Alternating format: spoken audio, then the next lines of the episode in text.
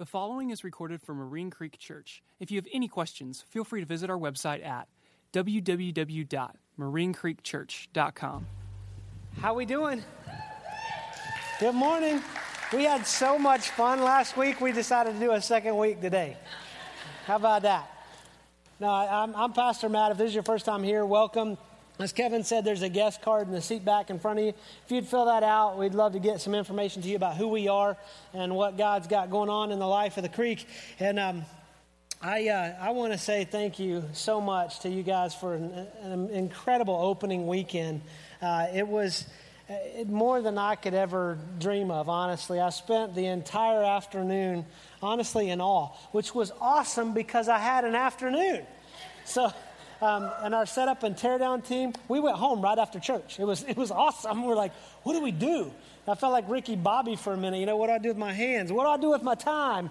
Um, so, yesterday I thought about starting a, a, Twitter series of the things that we can do instead of setting up on Saturday. And yesterday would have been really boring because I made it my goal to sleep in past the setup time. I didn't make it, but at least I got to sleep. You know, I was like, this is still better than setup. So just watch Twitter. I might throw some things out there over the next couple weeks about what could be better than uh, doing setup. But I want to thank our setup and teardown team. Four and a half years of faithfulness, and uh, they, we, we, yeah, give them a hand.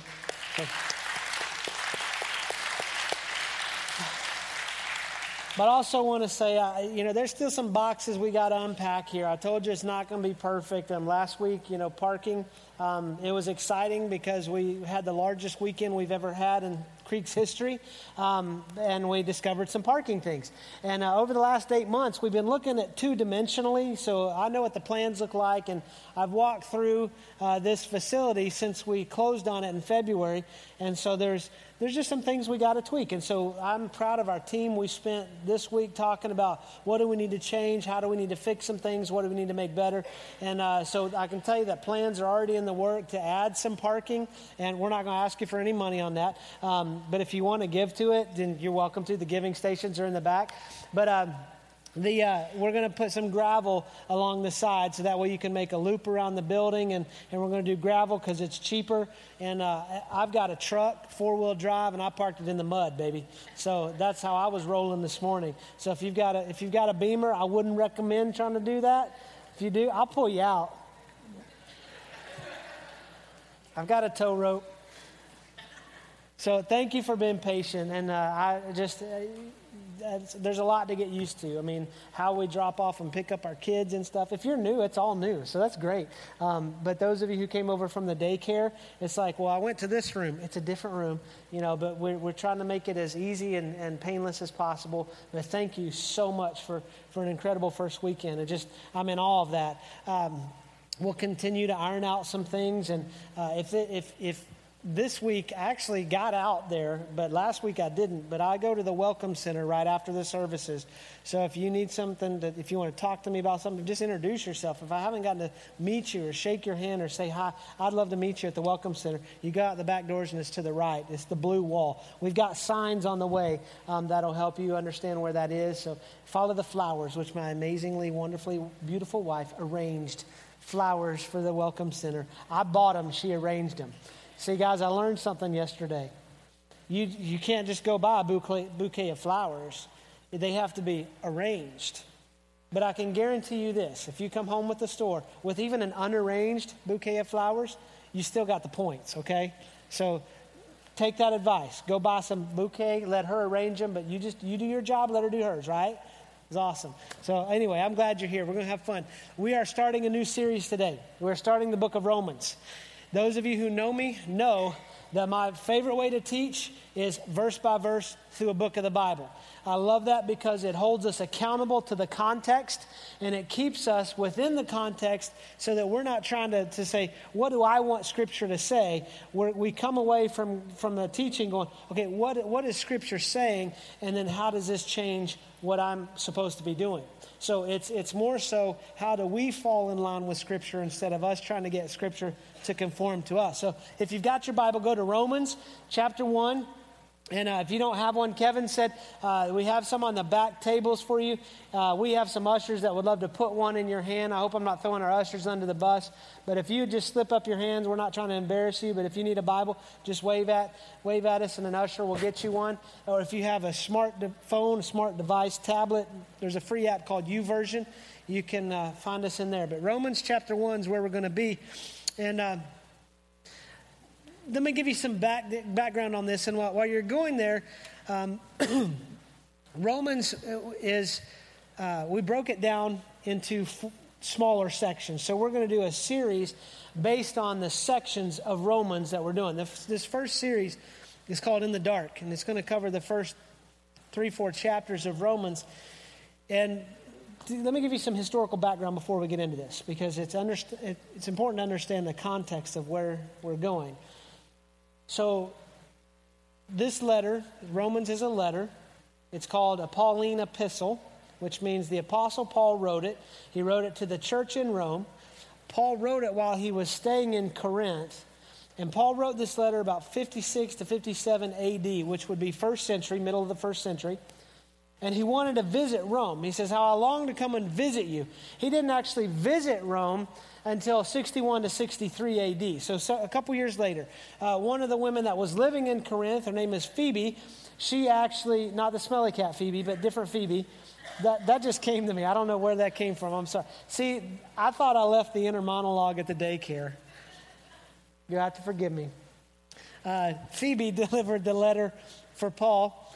And uh, to understand some of the letters, I mean, we, we look at our scripture and we see it as, as like one book, when it's really 66 individual books.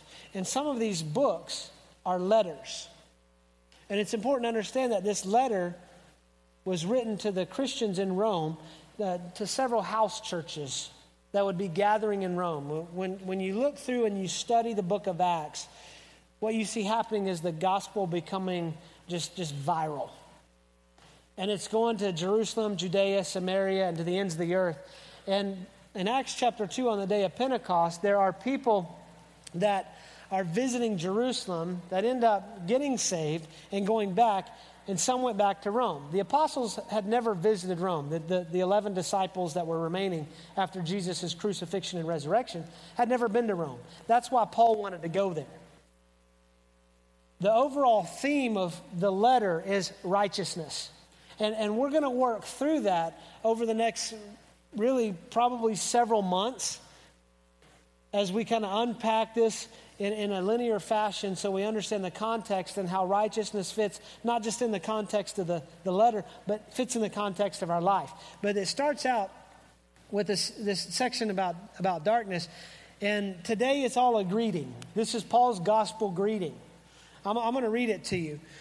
He says, I, Paul, a servant of Christ Jesus, called to be an apostle, set apart for the gospel of God, which he promised beforehand through his prophets in the Holy Scriptures, concerning his son, who was descended from David, according to the flesh, and was declared to be the Son of God in power, according to the Spirit of holiness, by his resurrection from the dead, Jesus Christ our Lord, through whom we have received grace and apostleship to bring about the obedience of the faith for the sake of his name among all the nations, including you who are called and belong to Jesus Christ. To all those in Rome who are loved by God and called to be saints, grace to you and peace from God our Father and the Lord Jesus Christ. Paul is opening this letter to the, to the Christians in Rome different than we would open up our letters today. I mean, I, I, I've written a handwritten letter this year, and you know, we've kind of changed that. How many of you have written a handwritten letter just in the last six months? That's awesome. I think it's a lost art form. We've now gone to, we went to email, and now we're at text. And text just takes it to way, way less personal. Text, here's how we identify who we are on text. You should have my phone number saved in your phone. Yeah, you, we all get those texts, and it's from a random number. And I don't know if you're like me, but I go through this thing like I want to ask who this is, but I probably should know who this is, but I haven't saved them in my phone, so I don't know who this is, and I have no idea I mean, and so you, you send that text back. I'm so sorry, I don't have your. Or you lie. I lost all the numbers in my phone. Who is this? Uh-huh. Yeah, some of y'all just got uncomfortable. That's all right. This is a place of grace, okay? Because I, I, I, know I'm probably going to lose my whole phone book this week. And when you text me, I'm going to go, I lost all my phone numbers. You, you liar! Anyway, We typically put who we're writing the letter to, to whom it may concern. In the first century, the way you would open a letter and with your greeting, it was, it was, this is who I am. So if we started our text, hey, this is Matt, you know, the one from the creek, because I'll call some people like, hey, this is Matt Oxley. Who? Matt from the creek. Who? I got nothing else to give you. Uh, the son of Pat, the son of Kathy, the father of Abby and Laura, the wife of Heather. Oh, oh yeah, Heather. Yeah. Oh, the husband. I meant, we're going to have fun. I love you guys. yeah, I'm not her wife. She's my wife. It's one of those things where your mind's going down one track and your mouth says another thing. You know, here it can be funny. If you're in the context of a discussion at the house, it can't be. Um, anyway, Oh, yeah, that's who you are. So Paul's establishing who he is. He says, I, Paul, a servant of Jesus and an apostle. An apostle is just someone who has seen Jesus. And he's laying out the foundation of this is who I am, and, and this is the credibility I have to speak to you. See, a lot of us want somebody to speak into our lives, but there's certain people we don't want speaking into our lives. Or eh, my years in youth ministry, I used to tell my youth leaders this the best coaching I ever received, and I think the best coaching I could give the youth leaders when I was a youth pastor was earn the right to go there. The only way you're going to speak into someone's life is if there's a level of respect and the right to say the things that need to be said. What Paul is doing is he's laying out the groundwork and earning the respect and the right to go there. They have probably heard of Paul, they just haven't met him, and they won't meet him for a few more years. None of the disciples of Jesus visited Rome. That what happened, they all became Christians probably at the day of Pentecost in Jerusalem. And so Paul's trying to set this, this common ground. And the common ground that he sets is the gospel. This is, this is where you really see, uh, like, our core value is community. And what it really comes down to is gospel centered community. This is where you start to see Paul really bringing this into, into reality. That the, because of the gospel, I'm a servant for Christ, I'm an apostle.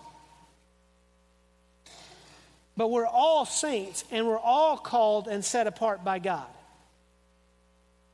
And so he's laying this, this foundation. And, and the beautiful thing about the gospel, the gospel simply means this good news. And it's the good news that, that Jesus is the Son of God. He came to earth, he lived this perfect life. He gave his life on a cross to be the ransom for, for not only the sins of the people then, but our sins the sins past, present, and future. And he gave up his life, he gave up his spirit when he said, It is finished and the payment for sin was made. And he was laid in a borrowed tomb. And on Easter morning, he walked out of that tomb. And what Paul's saying is that's the gospel that connects us. When you see Paul refer to this in chapter 1, he'll say that the gospel of God, the gospel of his son, or the gospel of Jesus. What he's doing, he's bringing that into a, to a real understanding that the gospel comes from God. It's not man made, that Jesus is fully the Son of God that it is His good news, and He is Jesus Christ. He is the Messiah, the long awaited one, who, who resurrected in power and has the rightful claim to holiness because of who He is. Paul's saying, This is why we're bound. And he says, Grace and peace to you. This is kind of like the, the phone call that you get, and you know, there's something more, like when you do recognize a number and you're like, this isn't just a phone call to say, what's up? There's something deeper going on. But they all start the same. You do the chit chatty small talk, you know. Sometimes I'd rather, just, let's just get to it, okay? Like, hello, okay, we got a problem. But instead, it, Paul starts out like, okay, how's your mom and them? You know, is everybody doing good? And, you know, the garden up, everything good? You know, how, how's the cows, sheep, you know? Doing anything lately? What's the weather like there? You know, all the chit chat. And then he's going to say, now we got to talk. And the talk is what we're going to get into over the next several weeks, where Paul really talks about being in the dark. We're going to, we're going to really look over the next several weeks about the darkness of man and how deep sin can take us. But I love that Paul starts it out by before we have this talk, we're all bound by the gospel. The gospel holds us together. And the gospel does several things. See, see, we always think of the gospel in terms of the street corner preacher. We, we, were, at, we were in College Station the last couple days because my youngest daughter, Abby, is going to be a Texas A&M Aggie. Gig 'em. I, I got a hat when we were down there. I think it's an $80,000 hat and you get a free college degree out of it or something like that. I was like, I got to have a hat from College Station. Um, but as we were walking around the campus, uh, it's just an incredible thing. I mean, the, the traditions and everything kind of made me want to go back to school, but not really, you know. I just want to say I've got the traditions. But there was a street corner preacher. And we tend to all reduce the gospel to a street corner preacher's view of repeat this prayer after me and you'll be saved. Repeat this prayer and life is going to be different. Some of you have been lied to. You repeat this prayer, and all your problems go away. That you have a perfect God, and He's going to oversee your life, and it's going to all go well with you. And 10 minutes after you repeat that prayer, and life hits you back in the face, and you look at this person and say, But I thought, they're going to say, You didn't have enough faith. And we tend to reduce the gospel to that. The gospel is so much larger. The gospel is not a chant that saves you, it is the heart behind what's going on. And the gospel does several things. The good news, when it takes a hold of our life, does some incredible things within us. It did some incredible things in Paul's life. It does some incredible things in, in the Christians in Rome's life. You read throughout the New Testament, and what the gospel has done to people. The first thing it, it does is that gospel gives us a new identity. And the incredible thing about this, we're all born into the sin. We're all born into the darkness that Paul is going to talk about over the next several weeks as we dive into. We're all born into sin. We all have an identity. I, I, don't know if you're like me, but when I was in middle school, I really struggled with my identity. Who am I? Who am I supposed to be? Who, who, who am I? And then, you know, we start kind of grilling our kids even at a young age. What do you want to be when you grow up? You know, you're going to be a doctor because you're going to take care of your mom and daddy, right? You know, you're going to, my kid's are going to be, uh, they're just going to be rich. But when you really start thinking about it, we, we really put our kids in positions of, so what do you want to be when you grow up? What do you want to do?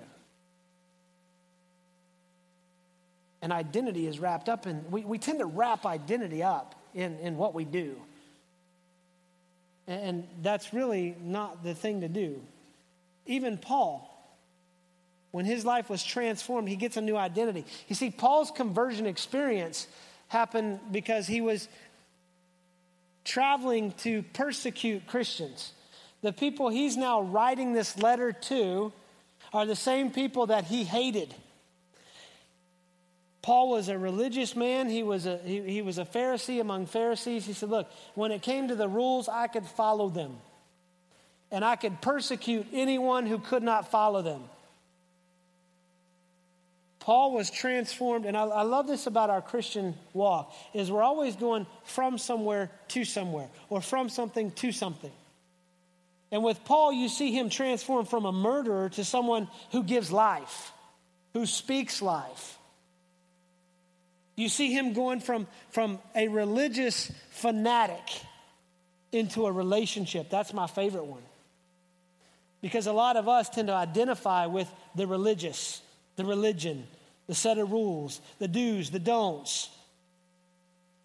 Some of you carry baggage some of you are just now maybe getting this, this distaste of church out of your mouth, and someone invited you here, and you're like, So I've got to go back into hearing about all the, the do's and don'ts and, and, and all the you're not good enough and you'll never be good enough.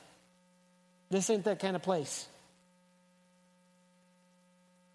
Because here's, here's the thing I love about church there's some comforting words I've learned. Me too. Because I can't live up to the standard of God's law. And when somebody says, you know what, me too, I find comfort in that. Because God doesn't, doesn't call us to be religious, He calls us to be in a relationship with Jesus. And that is governed by grace. See, we're going to see we're going to see scriptures that probably we've all heard that we all fall short of the glory of God as we study Romans, and there is grace. And Paul experienced grace. How did he do this? He was on the road to Damascus with a letter from the chief priest of the synagogue in order to capture and persecute Christians. And so he shows up. He's on the road. Bright light blinds him. A voice from heaven says, Saul, Saul, why do you persecute me? Before he was Paul, he was Saul. He didn't just get a new identity, he got a new name. Why are you persecuting me? Saul says, Who are you, Lord? He says, I'm Jesus, whom you're persecuting. Now, to bring this into context, he, he's given a new identity, and he says, That's not who you are anymore. You see, my identity, our identity has to first be whose we are. I'm a child of God because of the gospel, because of Jesus' life, his death, and his resurrection. I've been made into a new creation. That I've gone from sin to, to holiness. That my identity in Christ is the righteousness of God. That even though I'm going to screw up, and I screw up all the time, that when God looks at me, the identity he sees is, You're my righteousness, because he's seeing me through the blood of Jesus. And everything else stems from that identity. So it's not who am I, it's whose am I. And when I get that straight, that helps me be the man God's called and created me to be. That helps me be the husband God's called and created me to be. That helps me be the father God's called and created me to be. And that helps me be the pastor God's called and created me to be. See, a pastor isn't my identity, a pastor is my job. And God has called me to be a pastor. But first and foremost is whose am I? I'm a child of God. I have community with these people that Paul is saying to the saints who are set apart from God grace and peace. So we get a new identity. Out of that identity comes a mission. Because once we dis- define whose we are, it helps us. What do we do? Because who I am creates an action. When I start thinking about my life in Christ, and I'm a, I'm a Christ follower, I've been made new, I've been saved, I've been redeemed, I've been transformed, I've been born again, whatever words we've, we've wrapped around salvation, that because of whose I am and I belong to God, it causes me to act on who I am. And it gives a mission. Paul has a mission. Paul's mission was the gospel. It was all about going to Rome and preaching the gospel.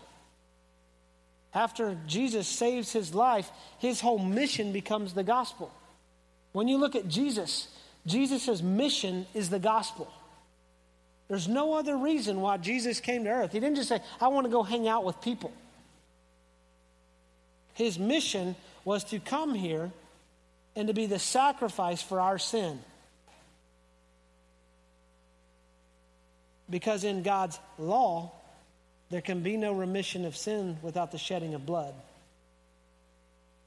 And before the foundation of the world was laid, Jesus says, I'll give it. They're worth it.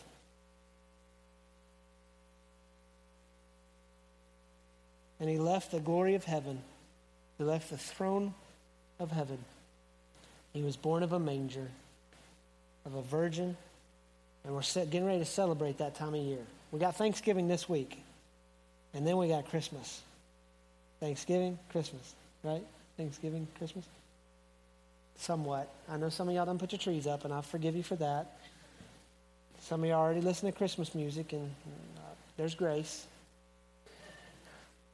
I'm just kidding. I've snuck a few Christmas songs myself. I'm like, it's kind of like the appetizer, you know? It's like Thanksgiving morning, you know, you just want to sample stuff. Like, I just got to try a bite of something. Jesus' mission was to save us.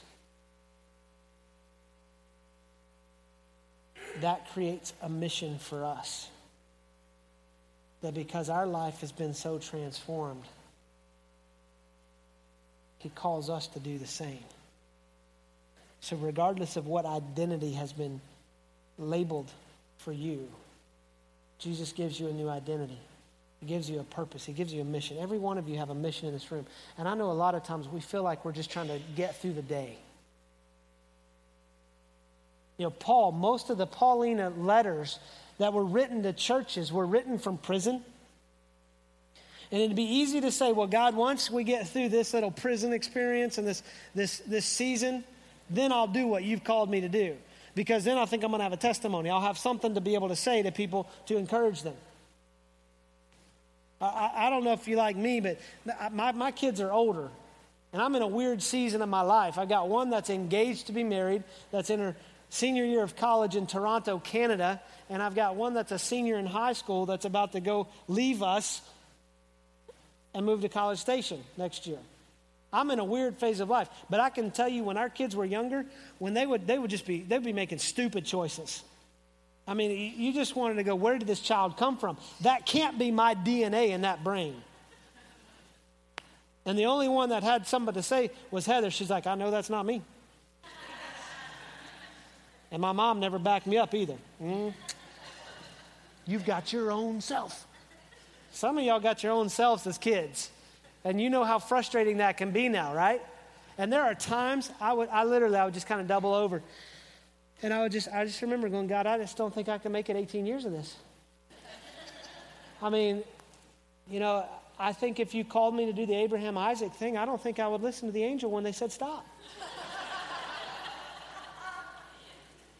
I, would, I was ready to send this child right back to you. God, I know she's a gift from you, but I got the receipt. Our copay was $50 to get that kid home from the hospital. And I'm just making a joke, but the reality is so many of us get in that rut where we just exist day to day, day to day, today, today. Where the routine is get up, rush out of the house, go to work, get the kids off, you gather somehow, whether it's pick them up at daycare, they get home from school, they pick them up, and then you're trying to frantically get dinner done and say hi to everybody. And then you finally get the kids in bed and you look at each other and you go, hi, good night. Or, there, or it's a season where you've got no help. That, that because of the circumstances, you're now having to do all this alone. And you're just trying to make it through. And can I tell you that God has a purpose and a mission? It's not just to make it through. There's incredible purpose in what God's doing. And, and, the gospel gives you that mission. The gospel also gives us a promise. We're getting ready to celebrate Christmas. You go back to the Old Testament in the book of Isaiah, over 700 years before Jesus was born, there's prophecy saying the Messiah is coming.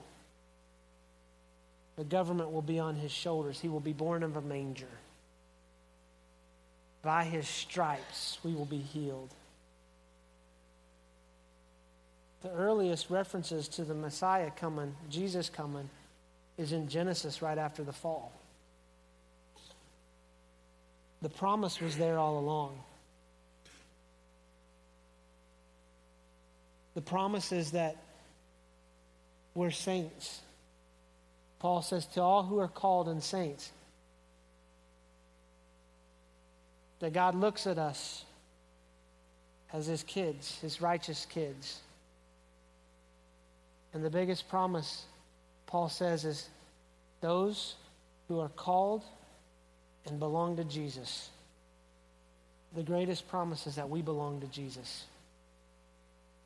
That he will never leave us or forsake us. And no matter how difficult it gets, no matter how dark the days get, he says, I will never leave you or forsake you. And one thing I love about the gospel is we tend to separate it into this thing. Um, we th- look at the promises as something future. That one day the promise is heaven, that when I die, I'll live in heaven for eternity. You know what? The gospel has promises for you and I right now. And the question is, are you living in those promises? Because you see, we tend to make the gospel two separate events. We tend to make salvation two separate events that in this moment, it, it, give your life to Jesus, you're, you're saved, and He forgives you of your sins. And that's one event. And then one event happens when you die over at the end of the timeline, and you get to spend eternity in heaven. What about all that gap?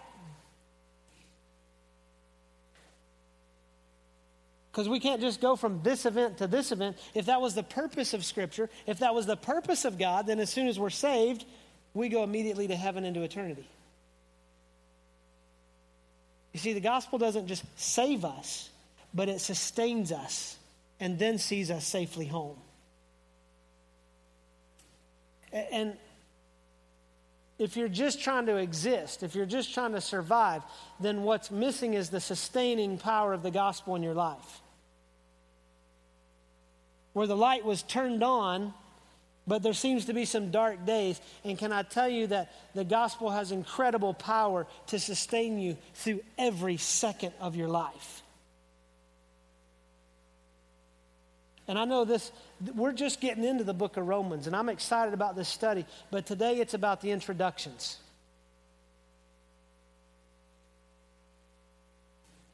And maybe, maybe you've never had an introduction to Jesus. Maybe that point of salvation has never happened. Maybe your identity is still wrapped up in who the world says you are. And God is, you've never let God define your identity. That's an introduction, but here's where I think a lot of us might be in this room today. It might be a reintroduction. Because some people are like, oh, yeah, saved, check, check, I'm a Christian. But there's no sustaining power that's evident in life.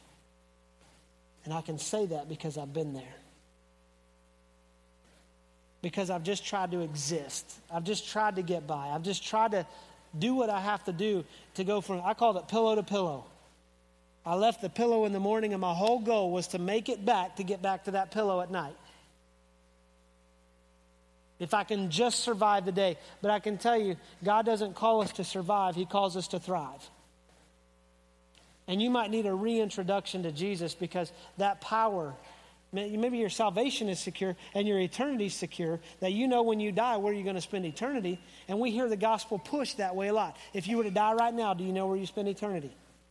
That's a valid question. But let's talk about the reality. Do you know where the sustaining power for the rest of your days are going to come from? Because it is through the gospel that power that raised Jesus from the dead, that power that called him to holiness, that power that forgives us our sins is the same power at work in our life every day.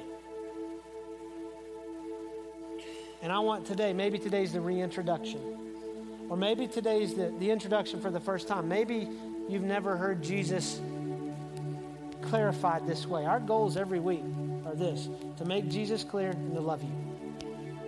And when we do that, we see lives change because of the gospel.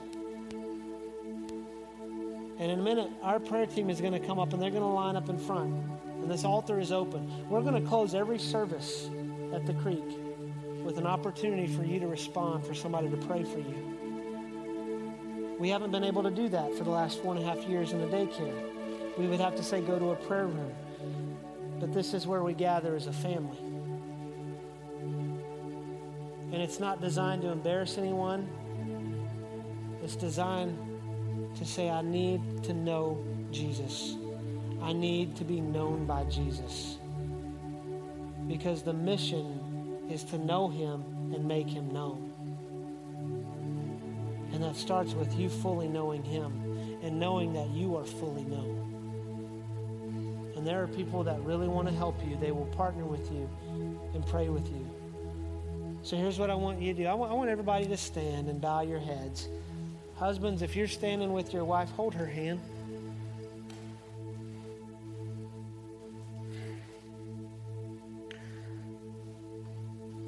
Moms, dads, if you're with your kids, hold their hand.